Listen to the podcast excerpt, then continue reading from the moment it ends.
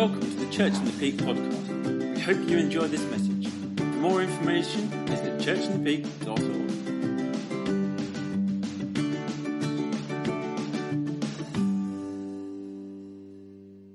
Phil is going to come and speak.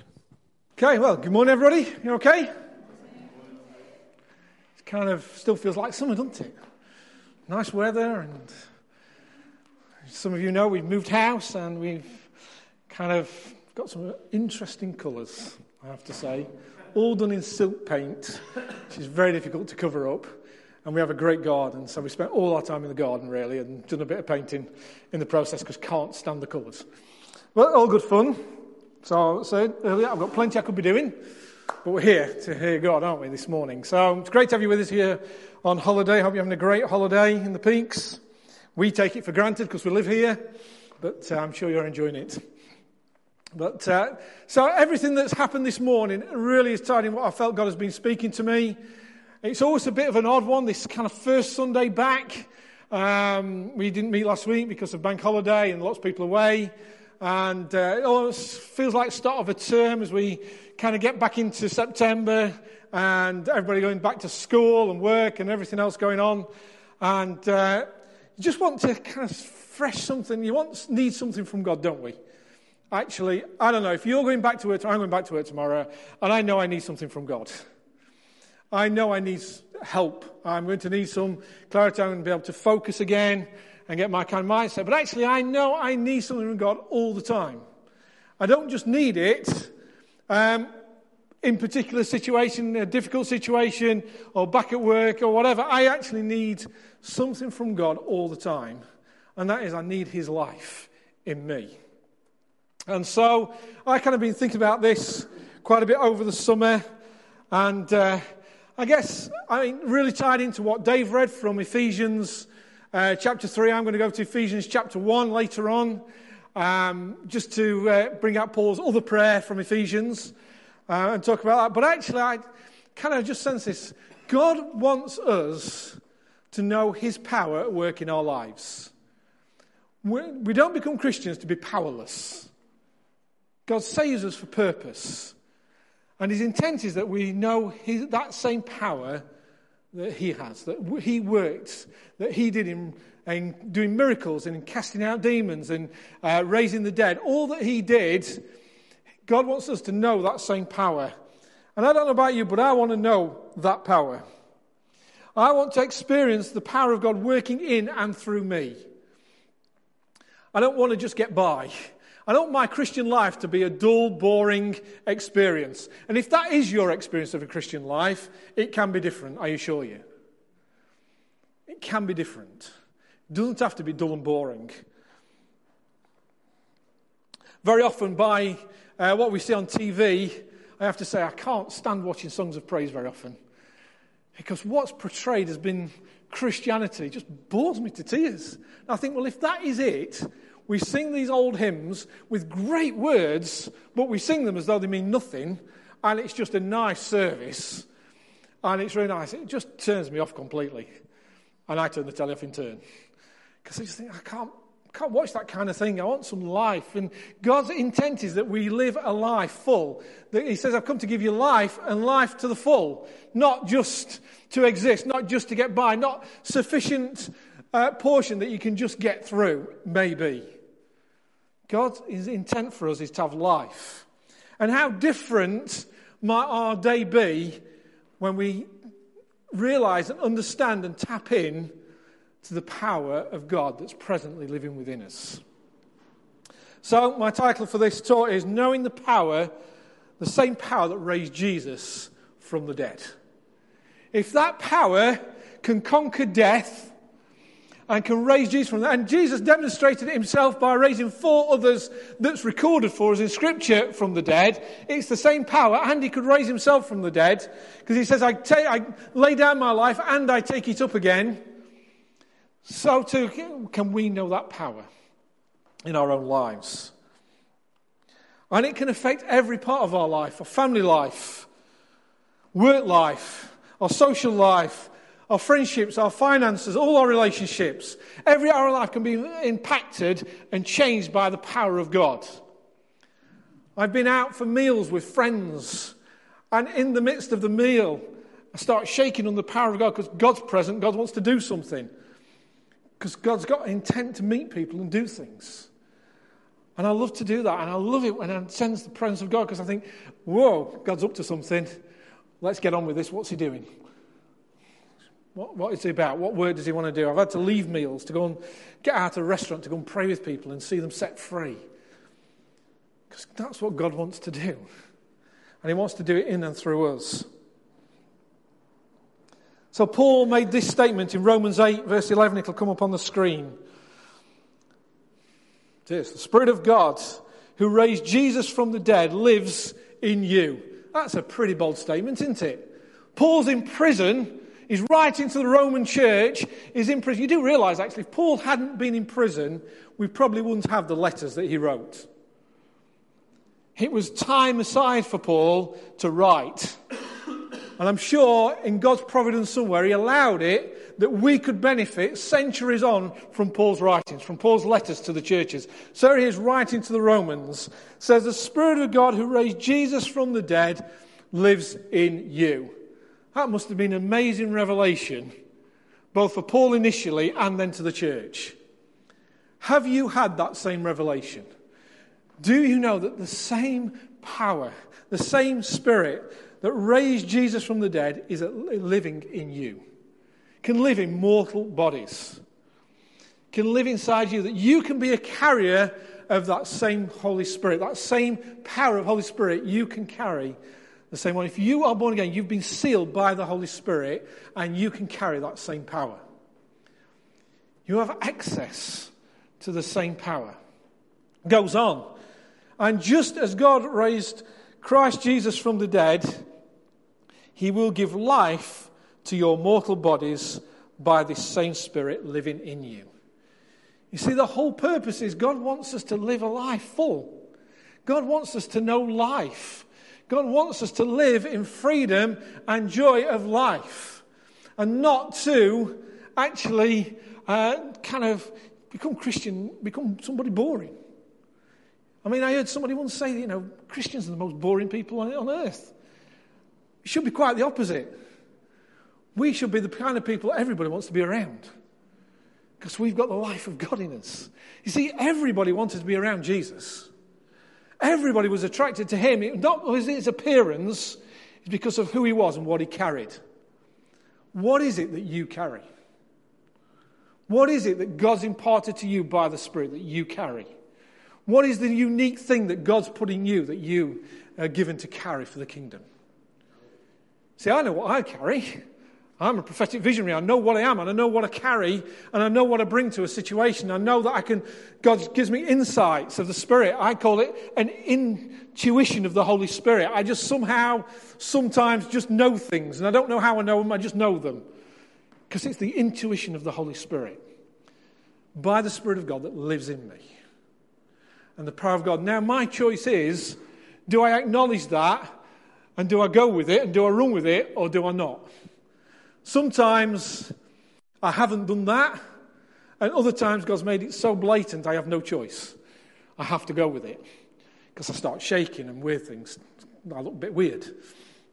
If I don't do something with this, I need to do something with this. But God shows me things sometimes. Sometimes I can pray with people, and it's almost like suddenly God just reveals stuff that I could not possibly know. Sometimes I know I've just got to go and pray with somebody. Sometimes I've just got to know I've got to go and do something because that's just an intuition of the Holy Spirit because I know what it is that I'm carrying inside me. Do you know what it is that you carry inside you? What uniquely God has placed in you? Because, yes, we all can have a deposit of the Holy Spirit, but it works out differently in each one of us because the scripture says to each one is given a gift, a different gift. To each one of us, God's given. But the, the power of God is the same that lives in us, it's how it works out of us. Might look a bit different. Not always the same. As you know, three elders lead this church, and we're all so very different. We all carry something different. We all lead in different ways. And some of us have got hair, some of us haven't. Some of us are tall and some of us are short. There's lots about us that are different. Some of us drive a Jag, some of us drive a Fiat. We're all different. Not that I'm jealous. I drive the Fiat, by the way. You see, this whole revelation of truth from eh, that we find in Romans there was fresh to the church. It was new. And I love Romans. Romans chapter 1 to 16 is the whole revelation of the gospel of Jesus Christ. Paul writes this in prison. He has this amazing revelation that he writes to the Roman church. The church, the first church was established after Jesus ascended back to heaven was in Rome. And uh, Paul's writing this amazing revelation of the gospel. And I love Romans. And it's hard to get your head around. A number of people said to me, I don't I understand how you get that because I read it, I don't even understand it. But there's a revelation that comes by the Spirit of God. And God gives this amazing revelation to Paul there in Romans. And part of that is this whole revelation of what we've become. We've changed from death to life. We're no longer under condemnation.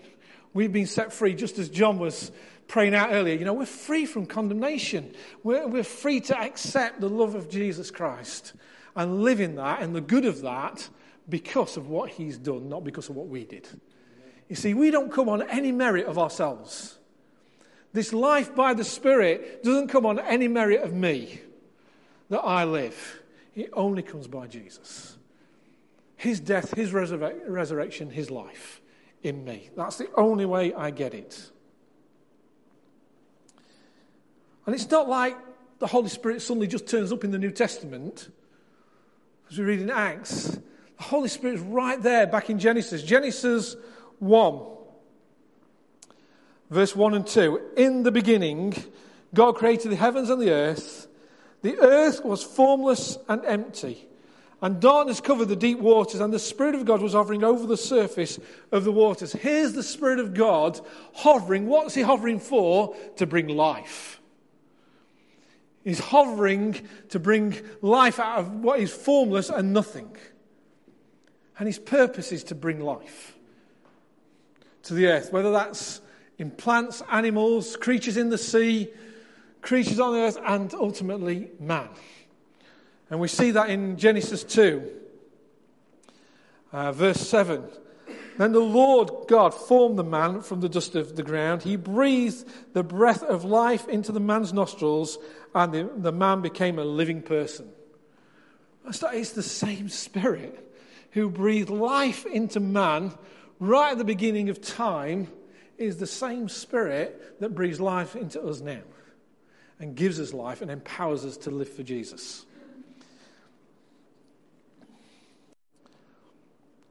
And it doesn't come by any other way.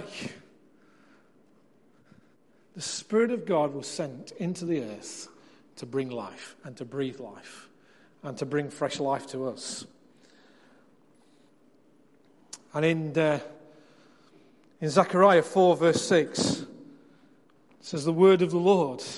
It says, This is what the Lord says to Zerubbabel. Zerubbabel. It is not by force nor by strength but by my Spirit, says the Lord of, of heaven's armies. So, Lord, it's by the Spirit of God. So, no might or strength, nothing we could muster up will be good enough. Nothing we can do to get through our day. I mean, we need the power of God, don't we, just to get through a day sometimes?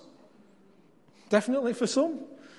Is that not true? I find it. I, there's days without the power of God, knowing I've got somewhere I can go to, someone I can turn to, See, he's not like the AA or the RAC. You know, your car breaks down and something happens and you call on them and they promise to be with you, what, in about an hour? Something like that. The Holy Spirit's not saying, I promise to be with you in about an hour. Just, you know, just hanging in there. You're broken down a bit, I understand, but be about an hour before I get to you. If He's living within us, He's accessible immediately. He's there for our every moment. Every moment of life, He's there, right with us, close to us. Right through the Old Testament, the Spirit of God is at work, doing amazing miracles, bringing about the purpose of God. He's not stopped. The Spirit of God is still about fulfilling the purpose of God. It's just that God chooses to use us in the process. In the Old Testament, He did it through some men, but He also did a lot without them. Amazing miracles. But actually, in these days, in the New Testament, we read that actually God has chosen the church to manifest Himself in. And that's made up of us. You know, we're saved one by one, we're added one by one, and we're filled with the Holy Spirit one by one, and equipped to do the works of the kingdom one by one.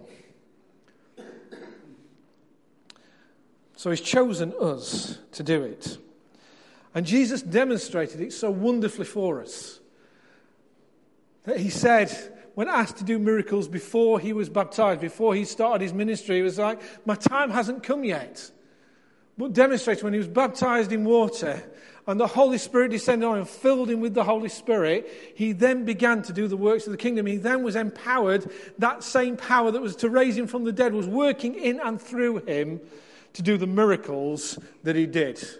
That he could go to a village and a whole village, all their diseases be healed. Wouldn't that be great? I am looking forward to the day when we go to a Peak District village and we say we're here to pray for the sick, and they all bring their sick, we pray for them all, and they're all healed. Won't that be a great day? I think so. I'm praying for it. It's called revival, by the way. I'm praying for it. I want to experience that kind of day that Jesus, because we're meant to be like Jesus. That's the whole purpose He saved us for, to be like Jesus on the earth now. So if that's true, then I want to say that I want my, our hearts to be stirred to be more like Jesus, to know and to tap into this power that already exists within us if we already know Jesus. It's just knowing how to tap into that power that's uh, within us. And at the end of Ephesians 1, as I mentioned, I was going to read, the final section is of a kind of one long sentence and where Paul gets a little bit carried away because he's got a revelation and he kind of starts to preach as well in t- terms of praying. I know prayers like that. Prayers who preach and they're praying. And uh, I used to pray a lot with Dave Harper. And um, Dave Harper is an external processor. So whenever he was praying through something, you knew everything that was going on, everything he was thinking, everything he was turning over in his mind was all coming out in his prayers. So I'd go up, we used, we used to meet on a Wednesday morning, early on a Wednesday morning, and I'd probably spend about 20 minutes, half an hour just listening to Dave, uh, kind of externally processing in his prayers everything that was going on in his mind at the time. And I'd probably get about 10 minutes to pray at the end before I had to go. Some people are like, it's just how they pray. But it's all right. Actually, Paul, in his praying, for us, for the church, actually begins to preach out what's in his heart, what he's really feeling, and what he's expressing and wants us to grasp hold of and get a hold of for life. So it's not long, it's comprised of nine verses, and I've counted them, it's 168 words. How sad am I? But it's amazing revelation. In this prayer, Paul asks that those receiving the letter, that the letter is sent to the Ephesian church, uh, would also know the hope to which they're called. Now, I've preached on that before, many years ago now. What is the hope to which we've been called to? You see, because if we're called by God, we've got a hope. And it's not just for this life, it's one that goes beyond the grave. It's one for the next life as well. We've got a great hope in God. But he wants them to know God better in this life. Paul's prayer is I want you to know the hope you've been called to now in this life, that you can live your life to the full right now. And I don't know that I'm always living my life to the full. Now, some people's living their life to the full is these, those kind of, they think it is those kind of adrenaline seekers who do the craziest things for the adrenaline rush and they think that's living life to the max. I'm not sure it is. And I'm not sure that was God's intent, that we'd live life to the max. You know, and there's a number of Land Rovers. We, we live in an area with lots of Land Rovers. And a uh, number of Land Rovers I see around that have a sticker on the back, one life, live it. I don't quite know if living it is a Land Rover. I'm not sure it is. But anyway, some people think that, obviously, because that's the kind of thing they buy and they put the sticker on. But actually, the one life we have to live, we can live in the power of the Holy Spirit that works and lives within us. And we can know that to the full.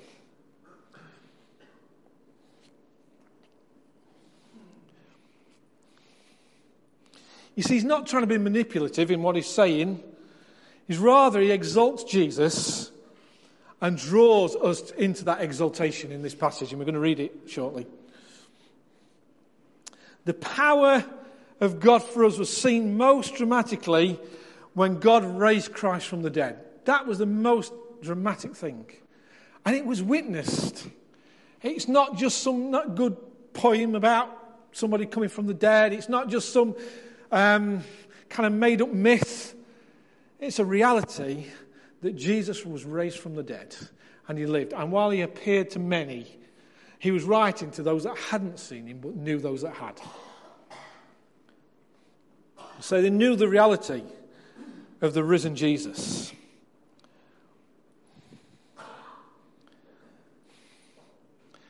And uh, while they themselves may not have had it, we did not witness, none of us were around to witness Jesus being raised from the dead, but we know he is. And we can live in the good of his resurrection life. Yes? Good. Many wanted to deny. Of course, the Pharisees wanted to deny that Jesus had been risen from the dead. They made all kinds of stories and lies that he wasn't, that he'd been stolen away and he'd taken his body and all kinds of things they made up about it. But actually, the truth was they wanted to deny it. And even today, people want to deny that Jesus didn't rise from the dead. But we know for a fact he did. Because he lives in us by the Holy Spirit. And we have access to such power because God dwells in us and among us by the Holy Spirit. He helps us in every time of need. You know, we, you know the Bible talks, the psalmist knew, David knew, he said, you know, that he's a present help in, in time of need. I know where to go. I know where to call on. I know at every moment I can call on Jesus. I can call on God, and he's going to help me. And so can we. Always available to us. I need to finish quickly because time's running on. So, Ephesians 1 16 to 23. We just put that up on the screen. says Paul's prayer I have not stopped thanking God for you, everyone of the Ephesian church, saved and added. I pray for you constantly, asking God, the glorious Father of our Lord Jesus Christ, to give you spiritual wisdom and insight so that you might grow in your knowledge of God. I pray that your hearts will be flooded with light so that you can understand the confident hope he has given to those he called. His holy people who are rich and, glory, and who are, are his rich and glorious inheritance. I also pray that you will understand the incredible greatness of God's power for us who believe in him. That's a prayer, isn't it, to pray? What a prayer. I also pray that you will understand the incredible greatness of God's power for us who believe in Him. If we were just to make that our prayer, Monday morning might look a lot different to what it could have done. If we just prayed that for ourselves for tomorrow, what kind of Monday will you have? If we could just know that more. Wow. This is the same mighty power. So, this is where he gets into preaching. This is the same mighty power that raised Christ from the dead and seated him in the place of honor at God's right hand in the heavenly realms. Now he is far above all rule and authority, or power, or leader, or anything else, not only in this world, but also in the world to come. God has put all things under the authority of Christ and has made him head over all things for the benefit of the church. And the church is his body. It is made full and complete by Christ, who fills all things everywhere with himself. Well, I'll have some of that, please. This next week, I'll have, I want my week to be filled with him. I want my life. You've got work situations, you've got family situations, you've got life situations, maybe financial situations. You need to be filled with Christ and not your own way. And not trying to work it out yourself or work some way, that some deal we can do with this person or that person, or go to the bank for this money, or whatever it might be, and say, God is sufficient for all your need. He's just sufficient. It just is. And the power that's at work in you is sufficient for you. Just believe it. Just have to believe it's sufficient power for you, for now, for your situation, and what might come. None of us know what's down the road for us. None of us know what's ahead in our lives, what's just around the corner, but He's sufficient no matter what. His life in us is enough for us. If we just choose to believe, choose to live it, and choose to access that power, because He didn't do it just for us, He did it that we might bless others as well. He gave it to us that we might touch other lives and we might change other lives with that same power. And so, A Walk Across the Room book is a demonstration of that, actually. It's taking that same power that lives in us and learning how to take it to others. And God wants to do it. Shall we stand together? We're going to take communion this morning as a great response to this life that's in us. We wouldn't have communion available to us if it wasn't for Jesus' death and resurrection. So it's at the back.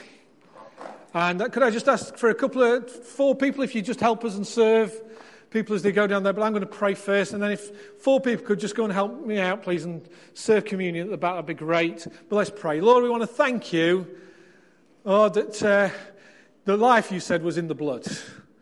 And you shed your blood upon the cross for us. we thank you, Jesus, that you took our sin, our shame, Lord, all that displeases you all that is an offense to you, you chose to take it upon yourself and carry it, and you paid the price for it by shedding your blood. And the life is in the blood for us now, Lord. And we thank you for the life of the Spirit that now lives in us through the finished work of the cross. We thank you, Lord, it was complete. Lord, we thank you, God, that there's no more sacrifice for sin necessary. Lord, we don't have to do any penance for our sin, Lord, because you've paid it all. You've paid it all, Lord, and we thank you. You are victorious in your death and resurrection over sin and death. Thank you, Jesus. Now, Lord, I want to pray for every one of us that, Lord, we might know, just as Paul's prayer was, that we might know, Lord, what it is the power, to know the power of the living Christ that lives in us. That uh, every circumstance, every moment of life, we will know that power at work in us, changing us, that we might know you more, that we might know you better, that we might draw near to you, that, Father God, we might understand your plans, your purposes for us, your good promises being worked out in our life, Lord, as we tap into this, this power by the Spirit of God that you've placed in us. So, Lord, I just pray for your church right now, Lord. Those on holiday, Lord, I want to pray, Lord, they'll know the blessing, the power of God present, Lord. I pray for us, Lord, in the, in the peaks, Lord, as we look to reach the Peak District with the gospel gospel and the good news, Lord, I want to pray that, Lord, we will know more and more what it is to tap into the, the Spirit of God to see signs, wonders, miracles take place, Lord. God, I pray, Lord, to see many come to faith in Jesus Christ right across the Peak District, Lord. God, we just look to you and say, God, let it work in us. Lord, let that Holy Spirit be working us, teaching us, training us how to live the life Jesus led while on the earth. Lord, I pray, come to us. And if you just know you just need a touch from God this morning, just raise your hand. Just going to pray for you. You've got work situations, financial, family, whatever it might be. God just wants to meet with you. Sickness. God just wants to meet with you right now. Holy Spirit, you see the ones with their hands lifted before you right now. Holy Spirit, I pray, would you come and just touch them right now? Holy Spirit, would you meet them right where they are? Lord, you know their need. Lord, you know their desperate place. God, I pray, would you come, Holy Spirit, and would you just touch them? Lord, I pray for impartation now by the Spirit of God into their life situation. God, I pray, Lord, they'll know fresh life and power to deal with those situations. Lord, I pray you'll give them the in, initiative of the Holy Spirit. Lord, and just the right thing to say, the right thing to do, that, Lord, defeats the enemy, breaks down lies, Lord, and sets them free from their situation. God, I pray in Jesus' name for your glory. For your glory, Lord. We're your people who are called to carry your glory. Now, God, I pray, help us to carry it into our situations. In Jesus' name. Amen.